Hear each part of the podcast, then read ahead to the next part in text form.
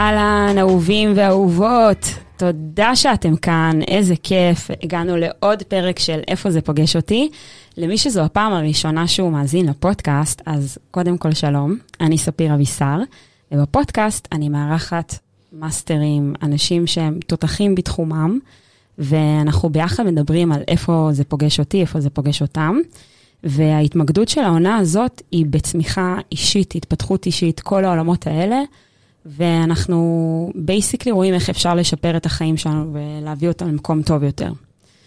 ובפרק של היום, אני מארחת את יובל סמט. יובל, מה קורה? מה העניינים. מצוין, אני ממש שמחה שאתה כאן finally. אני שמחתי, שמחתי ממש לבוא, לקח הרבה זמן, אבל uh, כיף שזה קרה. אני גם סופר שמחה.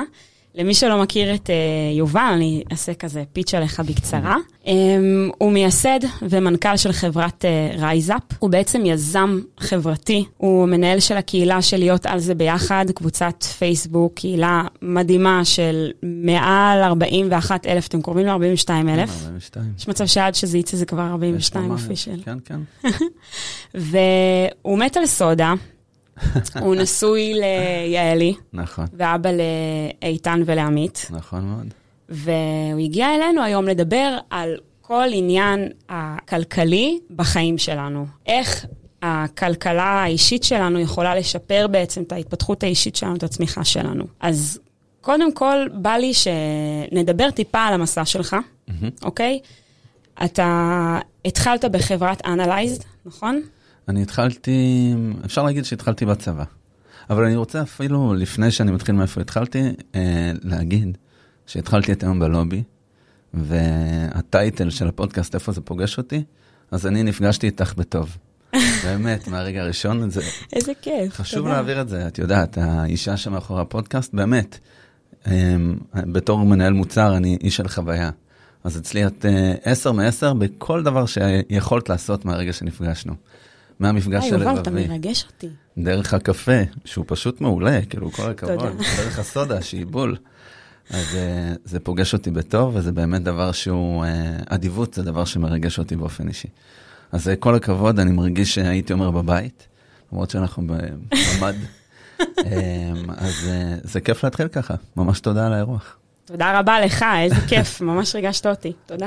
בשמחה. אז um, אפשר להגיד שהתחלתי בצבא.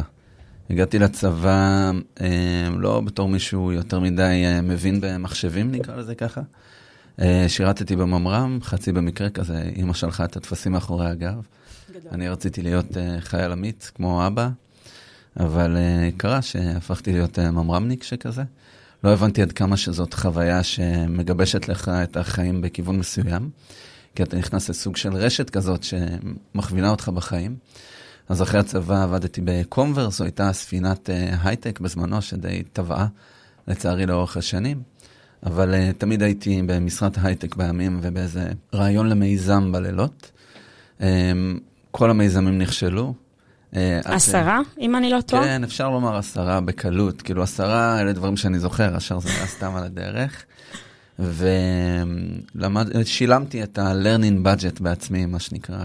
תמיד, תמיד, תמיד הוצאתי את הכסף מהכיס כדי, אה, את יודעת, לרדוף אחרי החלום ולהגשים עוד איזה משהו נוסף, יזמי שכזה. בסוף למדתי איך עושים את זה נכון כנראה, עושים את זה עם שותפים טובים. ואחי הגדול ואני הקמנו חברה שנקרא Analyzed, שהתעסקה ב-Risk Management ו-Fraud Prevention בכל עולם ה-Online Payments. Uh, ובאמת uh, היה ביקוש מאוד גדול על הידע שלנו, אחי היה ה-Head of Analytics של Fraud Sciences, אוהד, כן. באמת תחקיר אה, מרשים. והוא בעצם היה מומחה עולמי בעולם הניהול סיכונים, ב online payments, ובאמת הקמנו חברה מתוך זיהוי הזדמנות, שנינו החלטנו לעבור לשלב הבא, היזמי, אה, והתחלנו ככה ממש אה, בעולם שבו היה מאוד מאוד מוכשר, עדיין מאוד מבין, מאוד מה, מהמובילים, thought leader כזה. ובאמת מאוד מהר היו לנו הרבה לקוחות שרצו את הידע הזה ב risk management. אה, וחברת Klarna אה, נכנסה לתמונה, ובאו ואמרו לנו, תשמעו, עזבו אתכם, כל העניין היזמי הזה, מה אתם מקימים עכשיו חברה לבד? בואו תצטרפו אלינו בתור late stage co-founders.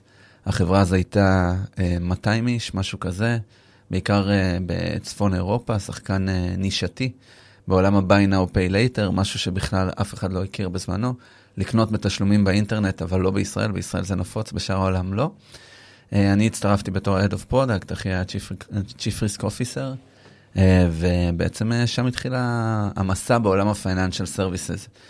לפני זה לא כל כך הכרתי את העולם הזה, ופשוט נחשפתי לעולם שבו שחקנים פיננסיים מאוד גדולים, תכלס, יכולים להחליט האם החיים של הלקוח שלהם הולכים להיות סבבה או פחות.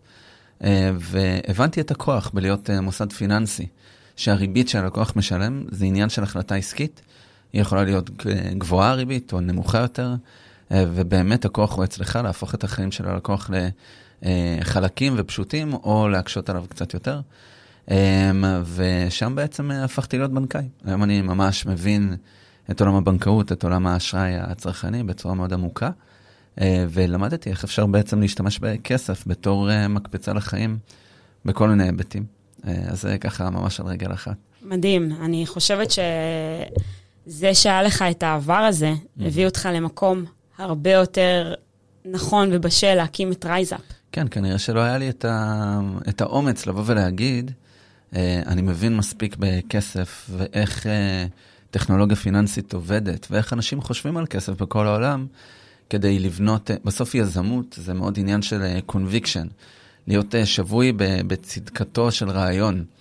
וכדי באמת להרגיש, אה, כאילו קצת להזין את הנאיביות ולבוא ולפתור בעיה גדולה באמצעות טכנולוגיה ומוצר ומותג, מסוג הדברים שלא באמת נהנו בהם, אה, מהם בישראל עד השנים האחרונות.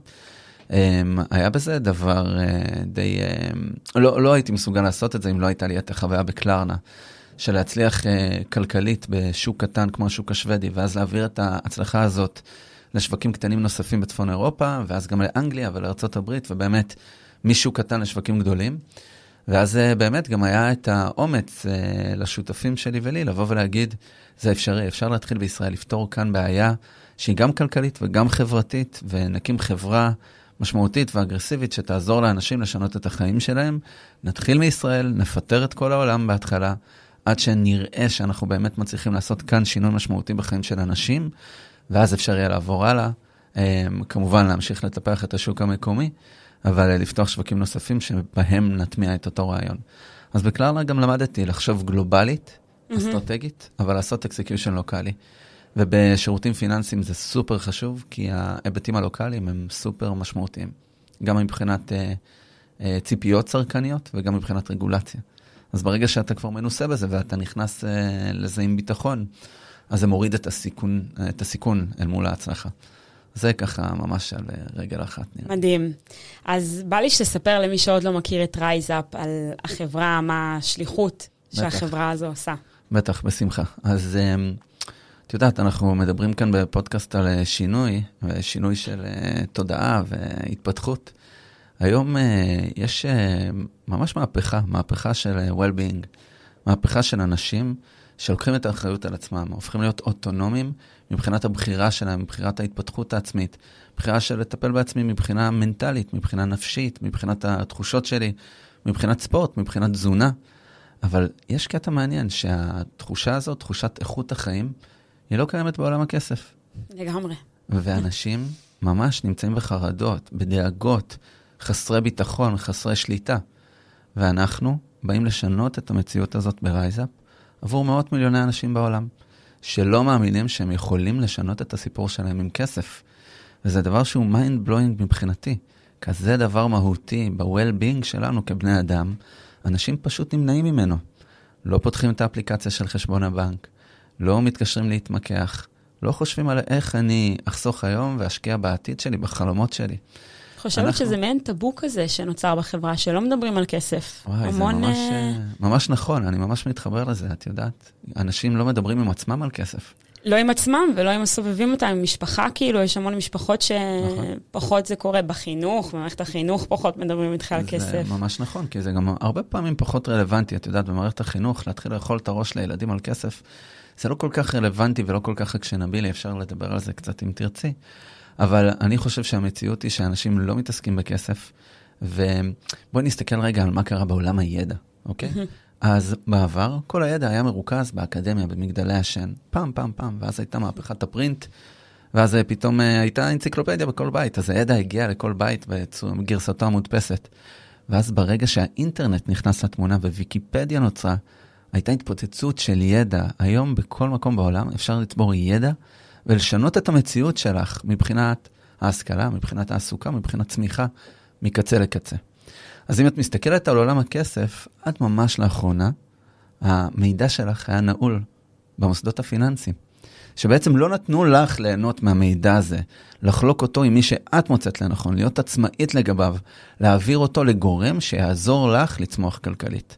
אז הרגולציה, שנקראת הבנקאות הפתוחה, משנה את התמונה ומאפשרת לכל אחת ואחד לשתף את המידע בצורה בטוחה. ואז אנשים שהופכים להיות עצמאים עם המידע שלהם יכולים להחליט מה לעשות עם המידע ומה לעשות עם הכסף שלהם. איזה דבר מדהים זה.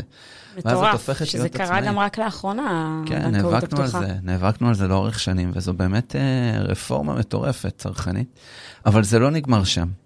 כי זה בעצם מתפתח למקום שכמו ויקיפדיה הפכה להיות סוג של רשת של אנשים מחוברים שחולקים מידע, mm-hmm. ידע ומידע. אנחנו רואים, רואים שאותו דבר קורה בעולם הכסף, כי ברגע שאת הופכת להיות עצמאית, את יכולה לתרום לאנשים אחרים. את יכולה לעזור לי לדעת אם הביטוח רכב שלי הוא יקר מדי. אם אני יכול אה, להתחיל לחסוך יותר כסף, באיזה קופת גמל להשקעה כדאי לי להשקיע. אז כל הסיפור הזה של RiseUp הוא לקחת אנשים ממקום שהם חוששים והם חרדתיים לגבי הכסף שלהם, לעזור להם להרגיש בטוחים מול ההחלטה להוציא כסף, בטוחים מול ההחלטה לחסוך, בטוחים מול ההחלטה להגשים את החלומות שלהם. אנחנו רוצים בעצם לעזור לכל אישה ואיש בעולם להרגיש את האיכות חיים הכלכלית הזאת. וזה בא לידי ביטוי במוצר שמתחבר לחשבון הבנק וכרטיסי האשראי, מנתח את הנתונים ומאפשר לך בצורה פשוטה, בהודעות וואטסאפ, לדעת כמה כסף יש לך באמת, מתי להפסיק להוציא. שזה אפילו לא אפליקציה, זה פשוט תוסף, כאילו, ש... נכון. פשוט וואטסאפ. נכון. זה מאוד מאוד מהר. פשוט אתה רואה את זה live, נכון. איפה בדיוק אתה על זה עם הכסף שלך. נכון, ממש על זה עם הכסף שלך, ואז אתה יכול להרגיש תחושת ביטחון, ואת יכולה להתחיל לבנות אומץ ולהתחיל לעשות את הדברים שלא היית עושה, אם לא היית הופכת להיות עצמאית עם המידע שלך. זה מה שאנחנו עושים, זה מסייע כבר לעשרות אלפי אנשים בישראל. ולא רק אנשים שלא סוגרים את החודש, גם אנשים שרוצים לחסוך יותר ולטוס לחופשה המשפחתית בתאילנד בקיץ הבא, פשוט יכולים לעשות את זה עם ביטחון. וזה מדהים בעיניי שאנחנו עושים את זה כבר עבור כל כך הרבה אנשים, עם מוטיבציה מדהימה וצוות של 75 אנשים שקם כל בוקר עם משימה, אה, ו- ואת יודעת, אה, דופק אה, חברתי בלב, ואנחנו עפים על זה, ועכשיו משיקים באירופה. איזה כיף, כן. וואו, כן. מדהים. ממש. ממש מזל טוב, קודם תודה, כל. תודה, תודה. אני רוצה אבל לשאול, בוא נלך קצת אחורה. Mm-hmm. למה בכלל לחסוך כסף? כאילו, מה... למה שאני, למה שאני אחשוב על לחסוך כסף? למה שאני לא אחיה עכשיו את החיים שלי? ולמה אני בכלל צריכה לחסוך? זו שאלה מדהימה. אני אתחיל מה sound bite, סבבה? אם זה בסדר. בכיף. חיסכון בונה ביטחון. הופה. על אמת. ברגע שאת מתחילה לשים כסף בצד כל חודש, ופתאום הוא הופך להיות נכס קטן בצד, את הופכת להיות בטוחה ביכולת שלך לחסוך, ואת גם מתחילה להיות אופטימית מול האתגר, אתגר הכסף. את מתחילה להרגיש מסוגלות עצמית. מסוגלות עצמית היא בעצם אופטימיות או פסימיות מול האתגרים שאת נתקלת בהם בדרך, כולנו נתקלים באתגרים. ופתאום כשאת רואה כסף נצבר בצד, וזה לא חייב להיות המון, 50, 100 שקל בחודש, פשוט מתחילים להצטבר לאט, לאט, לאט, אז את מרגישה, וואלה, אני יכולה. אז את מרגישה תחושת שליטה. ואת מרגישה, אם את חלק מהקהילה של RiseUp, גם תחושת תמיכה. וברגע שהתחלת לחסוך, את גם מרגישה הצלחה.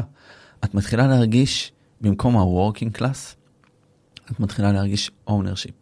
את מתחילה להיות uh, אחת שבונה נכסים, לא אחת שמוציאה את הכסף היום. אבל חשוב מאוד לדעת שאני לא נגד להוציא. להפך, אני בעד להוציא בביטחון, אני רוצה שאנשים יעופו על החיים שלהם. שימו את הכסף בצד ואז תוציאו כמה שאתם רוצים, תעופו על החיים, תרגישו טוב עם זה.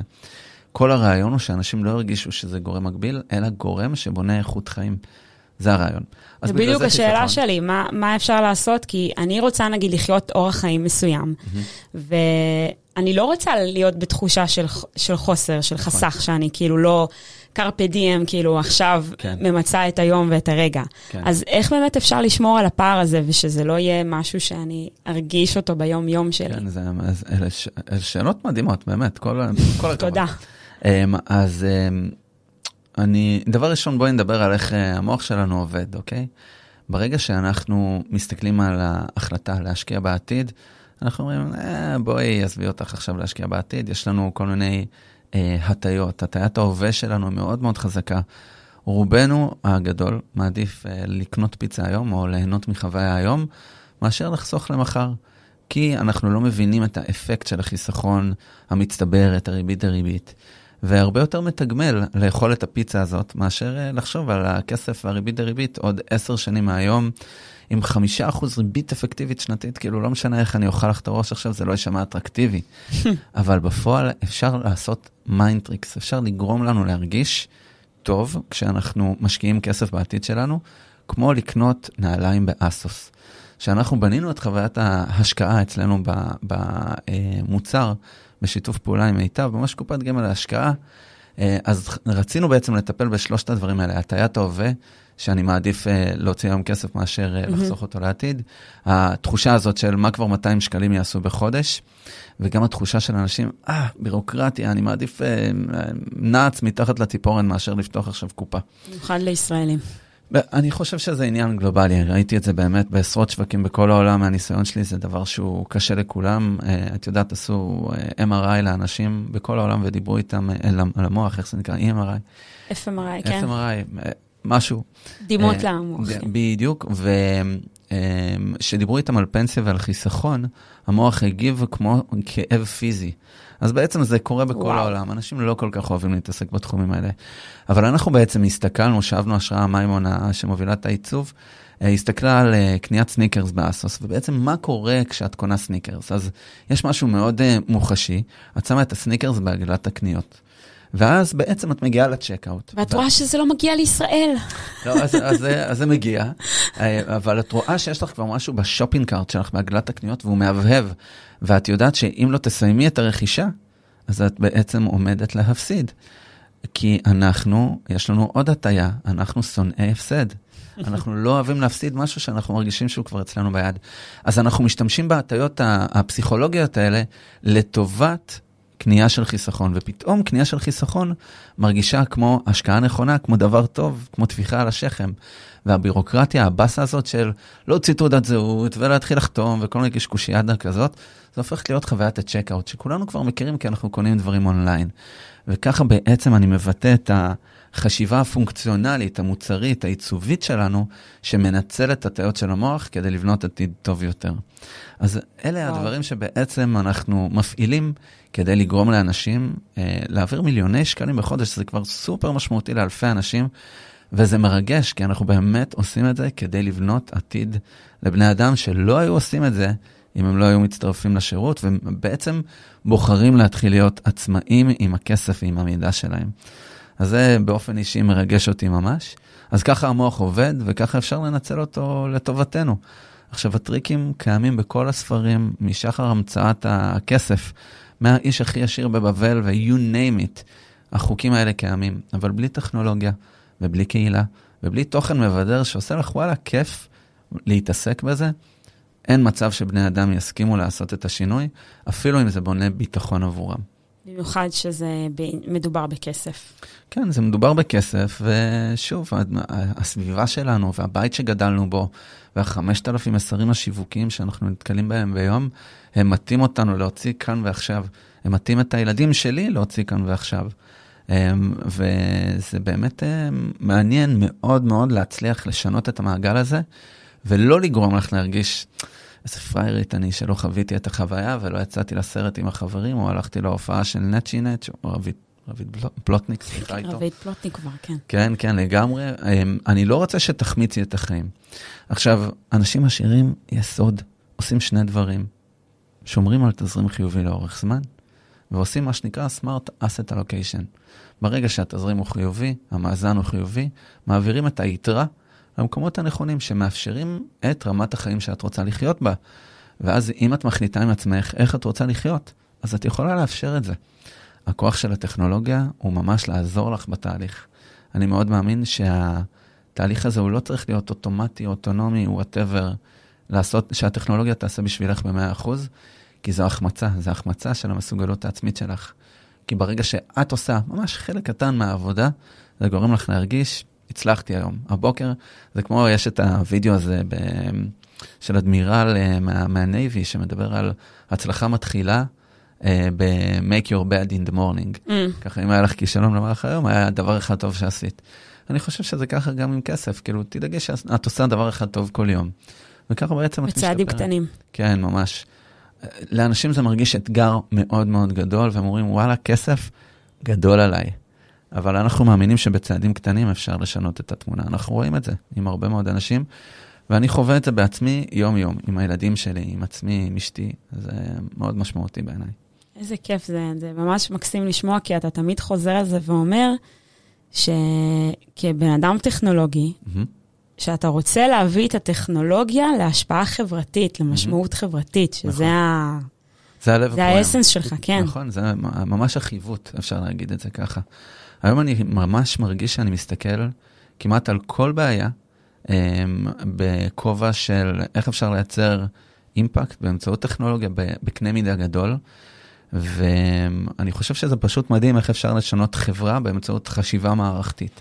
שבמקומות מסוימים באמת טכנולוגיה היא הפתרון. Uh, היום יצא לי לפגוש את אריק זאבי בצהריים, שזה סוג של התגשמות חלום, mm. והוא סיפר על איך הוא בונה, הוא בונה עמותה כבר די הרבה שנים, שממש גורמת לישראלים להפוך להיות קייפבל, להשיג מדליות אולימפיות.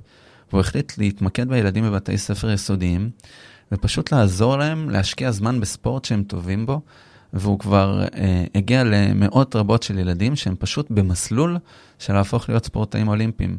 עכשיו, הבחור הגאון הזה, הוא פשוט עושה את זה בתוך בתי הספר.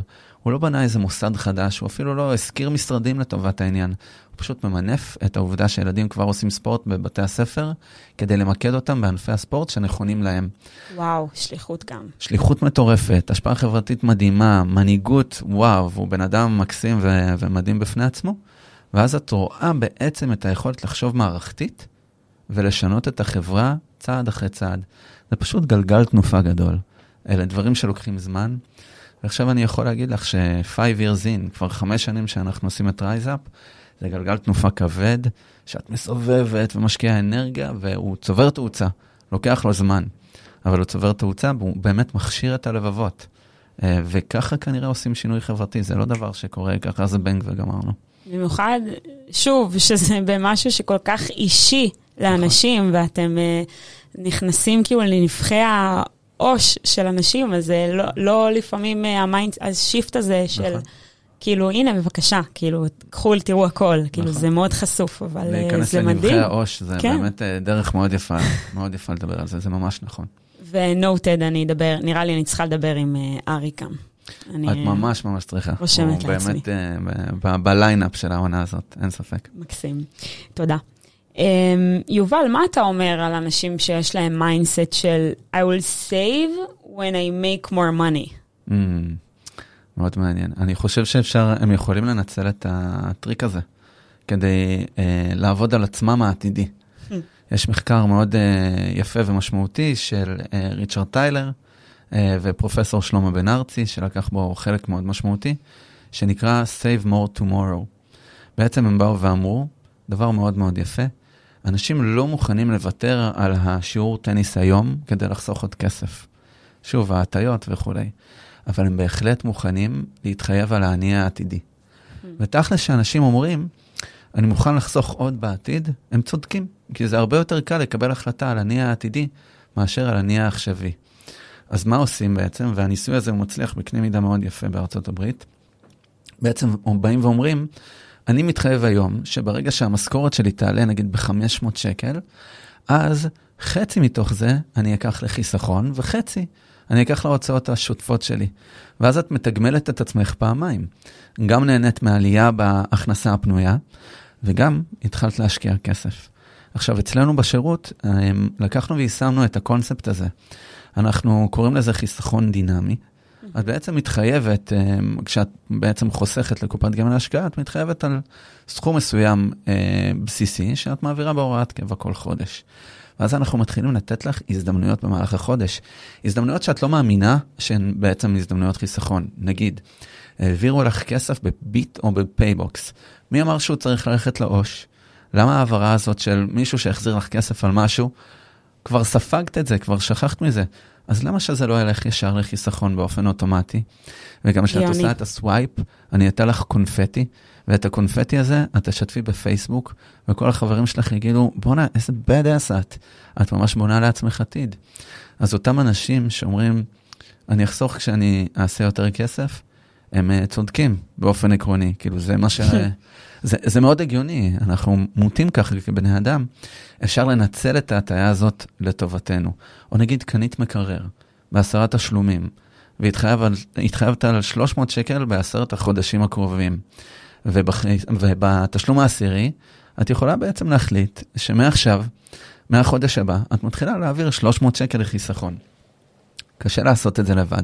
כאן באה הטכנולוגיה בעצם כדי לעזור לך. אז הטריקים האלה הם אפשריים, ויש יחידות ויחידי סגולה שהם מצליחים לעשות את זה בכוחות עצמם. פשוט מאוד קשה to keep honest, to stay honest mm-hmm. עם עצמך בדברים האלה, ועדיף לקבל עזרה. אז... זה יותר קל פשוט. זה הרבה יותר קל והרבה יותר um, enjoyable, נקרא לזה ככה. easy ו-enjoyable, זה ממש מה שאנחנו מנסים לעשות. Um, אז בעיקרון הם צודקים, במעשי הם יכולים uh, להשתמש בעצמם, אותם אנשים שאומרים אני ארוויח יותר ואני אתחיל לחסוך. אני יכול להגיד גם שיש uh, לא מעט אנשים שאני פוגש שאומרים, אני אעשה שינוי חברתי ברגע שאני אעשה מספיק כסף לביתי. אני חייב להגיד שאני הייתי ככה. אני באתי ואמרתי, באתי מבית חלש כלכלית. אנחנו צריכים לשנות את ה-DNA הכלכלי שלנו במשפחה. ככה עשינו, לשמחתי, טפו טפו טפו, דאגנו להורים ולסביבה הקרובה וכולי. אמ, ואז אמרתי, אוקיי, עשיתי מספיק, ועכשיו אני יכול לפנות uh, לכיוון של שינוי חברתי.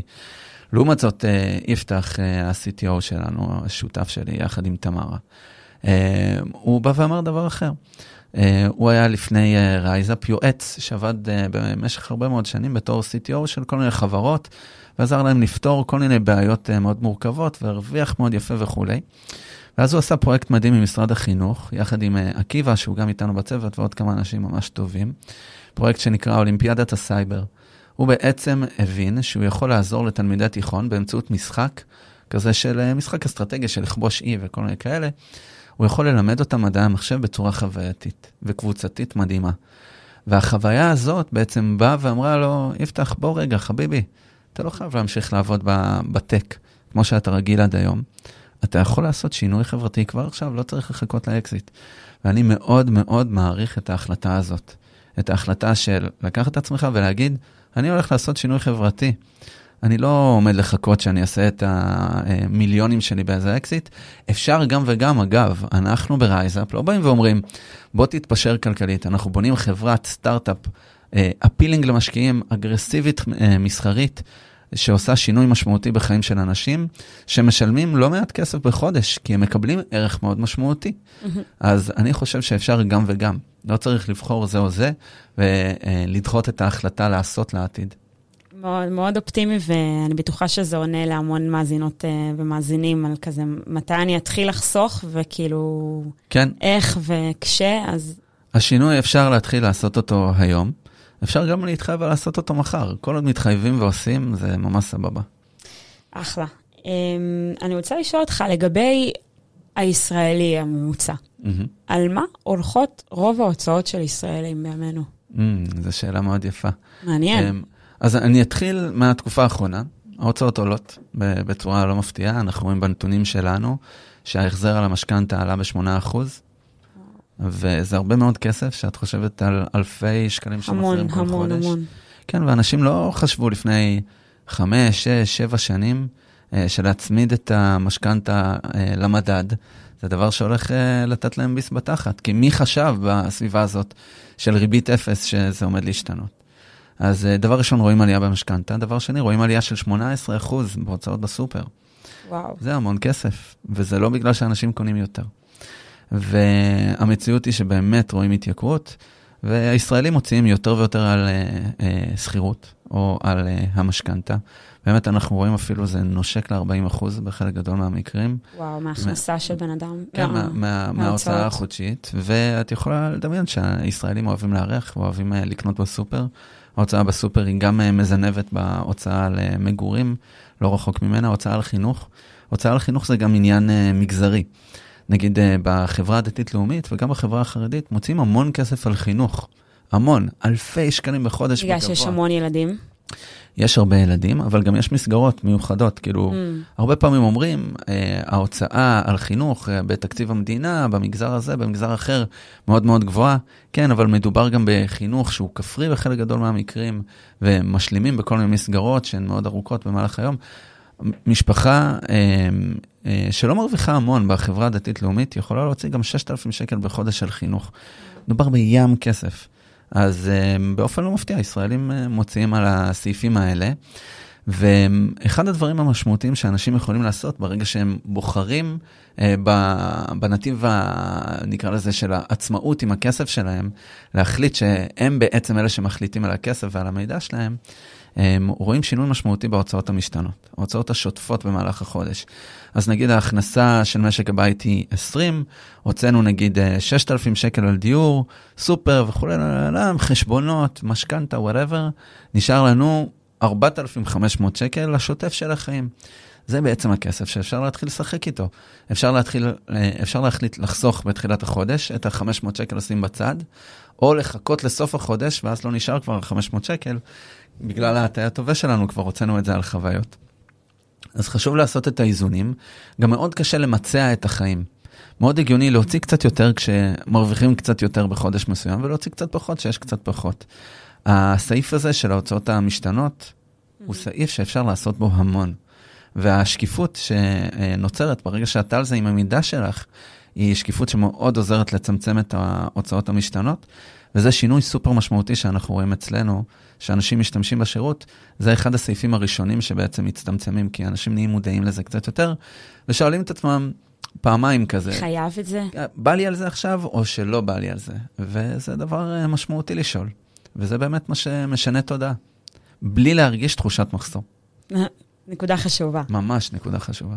אמ, רציתי לשאול אותך, המון פעמים, המון מההוצאות שלנו, ובכלל מאורח החיים שלנו, זה מסתכם בסוף בהרגלים mm-hmm. שטמועים בנו. Mm-hmm.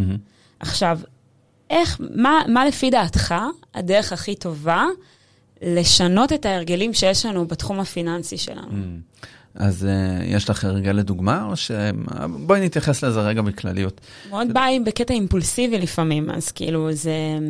נכון, אז, אז הקטע האימפולסיבי, ברגע שבאמת את יודעת כמה כסף יש לך באמת, זה מאוד עוזר עם העניין האימפולסיבי. אני אספר לך סיפור ממש קצר, um, שהוא לא, לא אימפולסיבי, הוא אפשר להגדיר אותו כאימפולסיבי, הוא מאוד uh, יושב על הרגש. Uh, הלכתי לקנות uh, מגפיים לחורף, מי, מי יודע, איזה, מי יודע מה החורף איזה חורף יש לנו, כן. אבל עמית הוא שבת הגדולה שלי, זה היה אפילו לפני הקורונה, זה כבר לפני כמה וכמה שנים. Um, קנו לכמה בנות בכיתה שלה, אנחנו גרים uh, בשכונת בבלי בתל אביב, כמה בנות קיבלו במתנה, uh, היו בכיתה ג' או ד', אני לא זוכר, uh, מגפי אגס. אה, UGG, כן, כן, ברור. עכשיו, אני כזה תמיד... זה היה בתקופה שלי, שתבין, כן, כאילו, זה מותג נצחי, אני מבינה. וינטג'. אז בעצם פתאום המגפי אגס האלה נהיו קטע. והלכתי עם עמית לחנות, ולפני שנכנסתי לחנות איתה, אמרתי לה, עמיתוש, תקשיבי, אז זה לא היה קטע כזה של מאמי, את יודעת שאבא רוצה לנצח את החודש, זה לא היה כזה. אמרתי לה, בגלל שהיה לי מספר בראש, כאילו, כי אני מודע למה שקורה, אמרתי לה, תראי, אם זה יעלה לנו יותר מ-150 או 200 שקל, אני לא זוכר מה, מה אמרתי בדיוק, אנחנו לא קונים ואנחנו נחפש את זה באינטרנט. וכן, כן, אין בעיה, הכל סבבה, נכנסים לחנות. תקשיבי, מתחת, כאילו כמו בסרט, זרקור על מגפי אג סגולים עם פס אה, פייטים כזה כסוף, הילדה, גם כמו סינדרלה, זה היה בול המידה שלה, היא שמה את המגף על הרגל, כאילו מלאכים יורדים מהשמיים, עוטפים אותה בצמר גפן ומרשמלו, הילדה באקסטזה. הנעל עושה לה מסאז' תוך כדי שהיא הולכת. עושה מסאז', מרוממת לה את הרוח ואת הנפש. אז אה, אני מסתכל כמה הנעל עולה, והיא עולה 750 שקל. ועמית אה, מאושרת כבר, היא כבר רואה את אה, היום למחרת, איזה כיף לה, ואיזה... בכיתה. בכיתה, ואל תשאלי. אז אני אומר תשמעי מותק, אי אפשר, זה מגפיים מאוד יקרים, הם עולים 750, אמרנו עד 200. וזה רגע קשה לכל הורה. ברגע שאתה מרגיש שאתה כביכול לוקח משהו מהילד שלך, עכשיו, בואי, זה לא רציונלי בשום צורה, מה 750 שקל על מגף? כאילו, אני לא קונה לעצמי כזה דבר, אז כאילו, איזה, איזה סיטואציה זה, אבל זו סיטואציה שהיא קשה לנו נפשית, זו סיטואציה שהרבה פעמים אנשים יעדיפו אה, לפנק את הילד, לוותר על עצמם מאשר, נכון. להיכנס למינוס. אבל עמית הורידה, הייתה עם דמעות בעיניים, והורידה את הנעל, ויצאנו מהחנות, וישבנו בחוץ, ואמרתי לה, אנחנו לא בוכים על חפצים, בואי רגע נחפש את, את זה באינטרנט. אסוס, מהמערכה הראשונה, מופיעה גם עכשיו. Uh, קנינו לה מגפיים ב-150 שקל, היא קיבלה מגפיים מלונדון, היא הייתה מאוד מאושרת. Um, וסגרנו ככה את הפינה. עכשיו, אנחנו מדברים על אה, קניות אימפולסיביות, תראי, זה קשה, לכולנו יש איזה משהו שמטרגט אותנו באינסטגרם, ופתאום אתה מוצא את עצמך קונה, לא יודע, תחתוני במבוק, מאני לא יודע מה, זה קורה. אבל גם לא צריך להרגיש רע עם עצמך אם זה קרה, מי ישמע, אז זה יכול לקרות לפעמים. אנחנו פשוט רוצים לשנות את ברירת המחדל. שברירת המחדל כן תהיה טובה, שאני רגע עוצר וחושב, אבל גם צריך לשחרר לעצמנו. עכשיו, אם את מוציאה את הכסף, עושה את ההשקעה בתחילת החודש, אופי על החיים שלך, תוציאי את כל הכסף עד סוף החודש, הכל סבבה. ואז את גם יכולה להרשות לעצמך להיות אימפולסיבית, זה, זה, זה ממש בסדר, אני לא נגד. אני גם לא נגד האשראי, אני לא נגד לקנות בתשלומים, זה פשוט אבל עניין של uh, להרגיש ביטחון עם ההוצאות, ואת מאבדת ביטחון ברגע שאת uh, לא יודעת מה קורה. אז זה, זה, זה נראה לי תשובה ארוכה לשאלה קצרה של מה לעשות עם... Uh, קניות אימפולסיביות. לגמרי. מבחינת הרגלים, אני חושבת, גם דיברת על זה בפוסט uh, שהעלית בלהיות על זה. כן. שדיברת על הקניות בסופר, mm-hmm. שזה פוגש אותנו, בוא נגיד, ביום-יום שלנו. בטח. וכמה הבדל משמעותי בעגלה יכול להיות מקניית מותג mm-hmm. לבין קניית uh, מותג מקומי של הרשת שבה נקנה, או whatever. זה ממש, ממש ממש נכון, ושוב, זה חוזר ל... מדברים איתי על חינוך פיננסי, תמיד אני חוזר לדוגמאות האלה. אז uh, באמת הייתה לי חוויה מאוד מגניבה עם עמית. הלכתי איתה לסופר, מאוד מגניבה, אני בטח אנשים שומעים כזה דבר, אומרים, זה חנון של עמוד של כסף. אז כן, אני חנון של כסף וטכנולוגיה וסבבה לי. own it. I'm owning it לגמרי ונעשה את זה קול, סבבה? חנון קול. אני איתך, אני איתך. לגמרי. ו... אז הלכתי עם, אה, עם עמית אה, לאיזה סופר. אה, ועשיתי לה אתגר, אמרתי לה, תקשיבי, את לוקחת עגלה לא ממותגת, את צריכה לנבור בכל מדף ולמצוא את המוצר הכי זול, ואני לוקח את כל המוצרים שכולנו מכירים. תקשיב, זה מדהים שאתה אומר את זה, כי גם באתי לשאול אותך איך אנחנו יכולים לגייס את הילדים שלנו ביחד, לרתום אותם איתנו למטרה המשותפת. לעשות את זה easy ו-enjoyable, כאילו זה, זה ממש הקטע. ואנחנו מסתובבים בסופר, והיינו שעה בסופר, ואז גם חזרנו הביתה עם כל הדברים למבחן טעימה עם איתן הקטן, אמ, והיה הבדל של כמעט 25 אחוז. וואו. העגלה הממותגת עלתה 500 ומשהו שקל, העגלה הלא ממותגת עלתה 380. וגם בקטע מחאתי, אתה יכול להשאיר את העגלה הממותגת ליד הקופה, שילכו ויסדרו את זה אחרי זה, שילמדו בסופר מה זה. האמת, אני לא יודע אם זה כל כך ישפיע על הסופר, העובדים המסכנים שצריכים לסדר את זה, אולי זה דווקא פחות טוב. אבל החוויה עם עמית הייתה כל כך עוצמתית, כי היא שאלה אותי כל מיני שאלות כמו, אבא, תגיד, למה שמים את כל המוצרים אה, שאני מחפשת? היא לא דיברה איתי בכן ממותג, לא ממותג. אבל היא שאלה אותי, למה המוצרים שאני מחפשת הם תמיד ממש למטה במדף mm. התחתון, או ממש למעלה שאתה צריך להרים אותי? ולא חשבתי על זה קודם, שבתכלס המוצרים המותגים בתוך הפרצוף שלנו. קו העיניים. בקו העיניים. א' ב' של marketing של... ממש אה, ככה, של retail, וזה פשוט כל כך כל כך בוטה. היה מדהים לראות את זה. הייתה לי עוד חוויה עם, ה, עם הילדים בהקשר צרכני כזה לפני כמה זמן, עד כמה הדוגמה שלנו עם הילדים, ופשוט להיות נוכחים עם הילדים בסיטואציות זה קריטי. נסענו לכנרת, ממש אה, בחג האחרון, ואני ככה, אני לא זוכר אפילו מה עושה, עונה לאימיילים כזה בטלפון, ואשתי אני נוהגת, ועמית מכרסמת איזה תפוצ'יפס כזה, ופתאום היא אומרת לי, אבא, בואנה, זה טאפו צ'יפס בריא. אני כזה מסתובב אחורה, אומר לה, מה טאפו צ'יפס בריא? אומרת, כן, אין על זה את המדבקה האדומה. הלם. ואמרתי לעצמי, בואנה, איזה קטע. היא בת 11, כן, היא כבר ילדה מאוד מודעת, חכמה וזה. אמרו להיות איזה שלוש מדבקות, כאילו שתי מדבקות לפחות שעולות לי נתרן והשומן. כאילו. בדיוק, כאילו. אז אמרתי לה, תביא, תביא רגע, אז אני מסתכל על, ה, על הרשימת מרכיבים, וכן, זה לא מוצר בריא, לא יודע, שכחו בהדפסה או משהו כזה. מה הנקודה? שהיא שמה לב לזה. החינוך הזה עובד בקטע מדהים. וואו. זה כמו ששאול אמסטרדמסקי נאבק בזמנו על הסימון של הסוכר ולהיות מודעים לא, לאירוע הזה. אמ, ילדים שמים לב, החינוך הזה עובד, המדבקה האדומה עובדת. את יודעת איפה אין סימון מוצרים? נו. מוצרים פיננסיים. Hmm. יש אותיות קטנות, יש את הפיין פרינט, אבל אין מדבקה אדומה שאומרת לך, וואו, וואו, חכי רגע, כסף עולה כסף.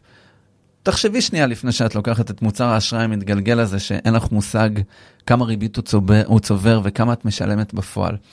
אז אני חושב שיש מקומות כאלה, ואני קפיטליסט חומל, אני לגמרי בקפיטליזם בשוק חופשי. אל תחשדי בי לרגע בהיותי סוציאל דמוקרטי, שחושב גם להעמיס מאוד ברגולציה, אבל יש מקומות ראויים. ראוי לסמן מוצר שהוא לא בריא לנו. כמו שלא בריא לנו אה, תזונתית, הוא יכול להיות לא בריא כלכלית ל-well-being שלנו, ואז צריך למצוא את הדרך באמת לסמן את הדברים בצורה שהיא לא מעמיסה ופוגעת בתחרות, אלא הופכת אותנו לצרכנים שמסוגלים לקבל החלטה טובה יותר. חד משמעית. אחד הדברים הקריטיים בעיניי, וחבל שזה לא קורה. כן, אולי עוד יקרה. אנחנו... אנחנו אופטימיים. לא, גם אופטימיים וגם uh, פועלים. את יודעת, אחרי חוק הבנקאות הפתוחה וכל המאבק בכנסת ועבודה פרלמנטרית שעשינו, למדנו שאפשר להשפיע בכנסת בצורה אמיתית, ויחד עם uh, הממשלה וחברי כנסת ורגולטורים. אפשר לעשות שינוי ולהתחיל אותו מהכנסת, זה ממש דבר אפשרי ולגיטימי. גם קיבלתם את הרישיון אה, למידע פיננסי נכון, מהרשות נ... לניירות. נכון, נכון, זה היה כאן, שכנים קרובים כאן של המשרד, וזה באמת היה אירוע מרגש.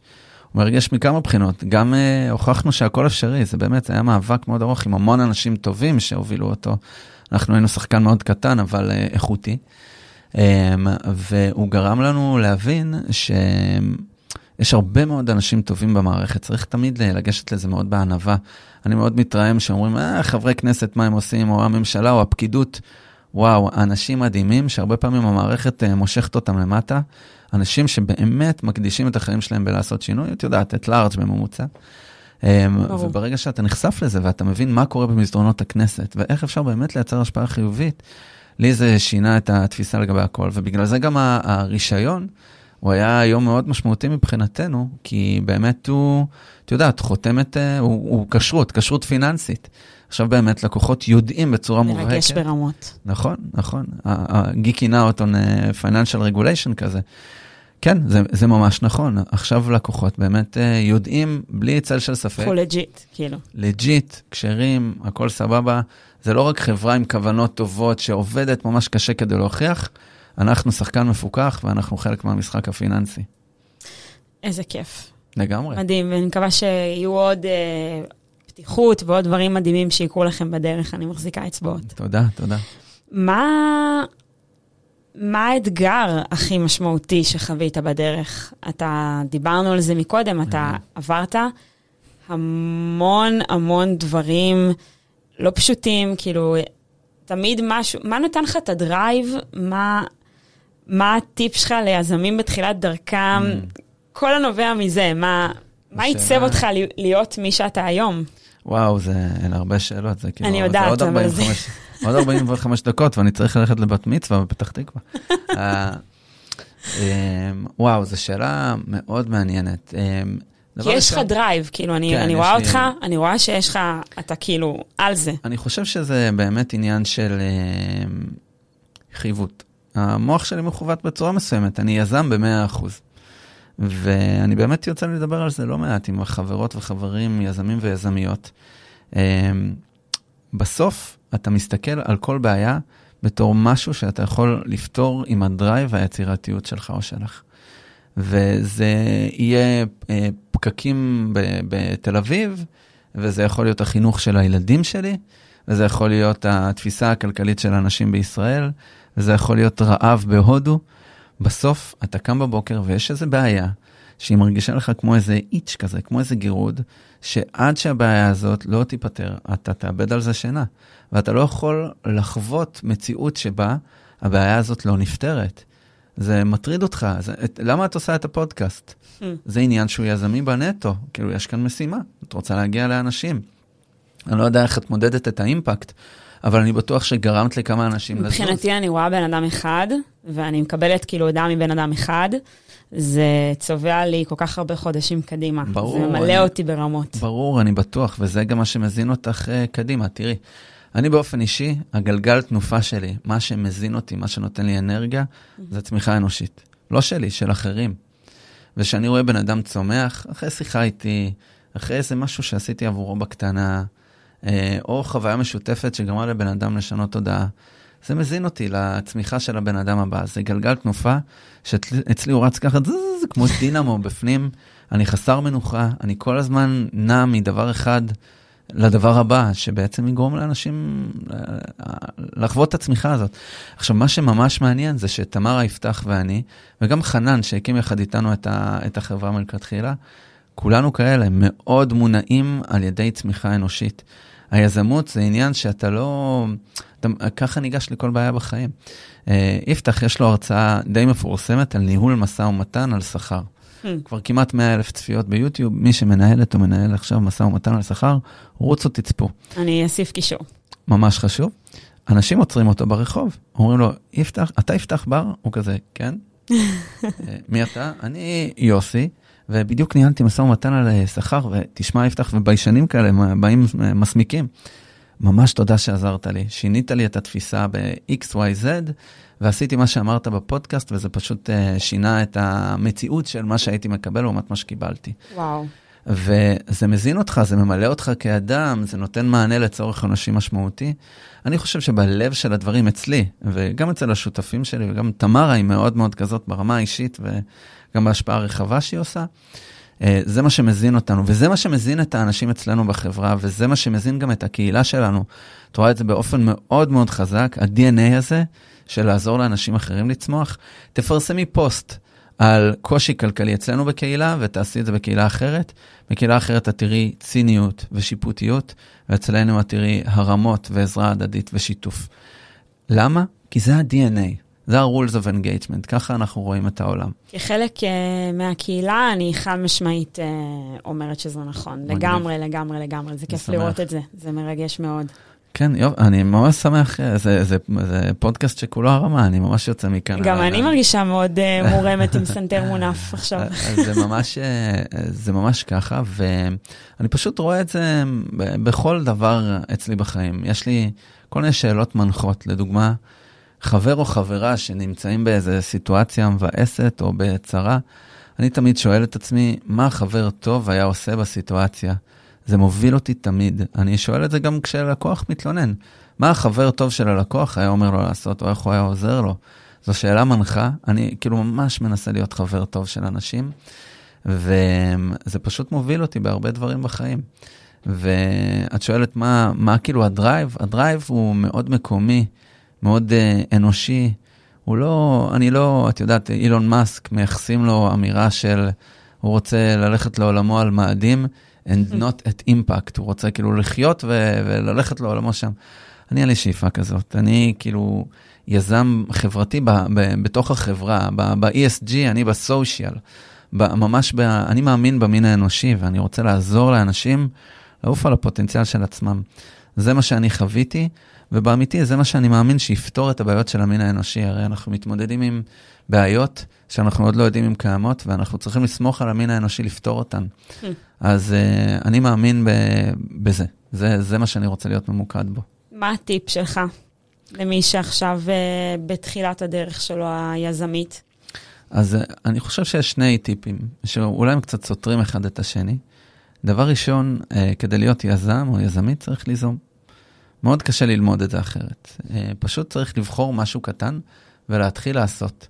ואפשר לעשות את זה מגיל מאוד מאוד צעיר. לפני כמה זמן הבת שלי רצתה שנרכוש לה איזה משהו, והיא עשתה לנו מצגת, מצגת למשקיעים, כאילו סופר מרשימה. סופה, וואו. לא, קורע, ואני לא, אני לא עודדתי אותה לזה, זה פשוט מה שהיא רואה בבית. לצערה, היו כמה חבר'ה מעולם ההון סיכון מסביב לשולחן בארוחת ערב, והיא קיבלה פידבק כמו סטארט-אפ, וזה היה, היה די קשוח, אבל זה היה שיעור uh, מאוד משמעותי, וזה היה מדהים לצפות בזה מהצד. אז דבר ראשון, צריך ליזום. אין, אין דרך אחרת, כאילו זה, זה לקחת סיכון, וזה לשים את, לקחת סיכון ברמה של לשים את עצמך out there. אז להיות חשוף, פגיע בעצם פגיע גם. פגיע וחשוף, ולדעת שברוב המקרים את עומדת להיכשל. זה, הכישלון הוא כבר שלך במתנה, מקסימום תצליחי. זה, זה הטיפ הראשון. הטיפ השני, שאולי קצת סותר, זה ללמוד מאנשים טובים שכבר עשו את זה. אז אם את מסיימת אוניברסיטה היום, ואת רוצה להיות יזמית, תמצאי את הבית ספר הכי טוב שיכול לעזור לך ללמוד את זה. כי אם את נצמדת לאנשים שכבר עשו, אנשים שמתמודדים עם אתגר, אנשים שמבינים את ההארדשיפ בסיטואציה, אז את באמת יכולה ללמוד בצורה מהירה ולהשלים את הכלים שאת צריכה להשלים. אז אני מאוד בעד uh, קיצורי דרך. קפיצות המדרגה הכי גדולות שעשיתי בחיים תמיד היו בזכות אנשים אחרים, שהיו וואו. טובים ממני. איזה כיף לשמוע. כן, ו- ולא כ- לא כאיזה קלישאה או פלאף, זה באמת בכל סיטואציה שלא ידעתי מה לעשות. ביקשתי עזרה מבן אדם, בין אם בתשלום ובין אם לא, שפשוט ידעתי שהוא או היא מומחים לדבר. ברגע שאתה מסוגל להגיע לחברה האלה, כי אתה באמת אדיב ואתה חבר טוב וזה הדדי, אז זה מאוד מתגמל גם עבורם, ואתה יודע ש-somewhere down the road אתה תוכל להחזיר טובה, וזה באמת אה, מוכיח את עצמו מבחינתי שוב ושוב. קשרים, נטוורק, אנשים. כן, לגמרי, לגמרי למידה, לבוא בענווה, לבוא פתוח, אה, להיות אה, מאזין פעיל. אלה הדברים שהם באמת מבחינתי סופר חשובים. אחלה. וואו, יובל, הייתה לי שיחה מרתקת איתך. תודה. אני רוצה להגיד קודם כל תודה רבה רבה. בשמחה. אני מאמינה שהמון אנשים ימצאו ערך בפרק הזה, ובכלל, אני מקווה שיפתחו ל... לחשיבה טובה יותר עם כסף. אני ממש אשמח זה. לחיים, אני ממש אשמח אם זה יקרה, ואני גם ממש אשמח פשוט לשים את האימייל שלי, אם תרצי, בפרסום של הפודקאסט, ושפשוט אנשים יפנו אליי, והשיחות עם אנשים על כסף, זה הכוח המניע של החברה שלנו. אמ, גם רייזאפ וגם ה Society, אני חושב. אז אה, באמת, אם תרצי, בשמחה, אני אענה על כל שאלה. אני אשמח. איפה אפשר לפגוש אותך? אז בוא תספר לנו. אז אה, במשרד לרוב. אה, פשוט בלינקדאין, טוויטר, כאילו, אני מאוד זמין, מאוד נגיש, אה, וגם באימייל, אני אשמח. אני מאוד חי את הנרטיב הזה, ש... את יודעת, שינוי גדול הוא בעצם קטן עלינו, אם נעשה שינוי קטן כל יום, ואני תמיד שמח לעזור לאנשים למצוא את השינוי הקטן כל יום, גם ברמה האישית, גם ברמת ה... את יודעת, אה, לשתף את זה פאבליקלי, אני מאוד אה, פגיע ופתוח בנוגע לדברים האלה, ואני חושב שזה מה שגורם לאנשים לצמוח. מדהים, תודה רבה, ואני יכולה להגיד שאני ממליצה להיות... Uh... חברה או חבר uh, בקהילה של אה, להיות על זה ביחד. אני אוסיף כמובן אה, קישור להצטרפות. מדהים. ואת השירות המדהים של רייזאפ, מי שהשתכנע פה מהפרק הזה. אז אה, תודה רבה, יובל. תודה לך, היה לי כיף. גם לי.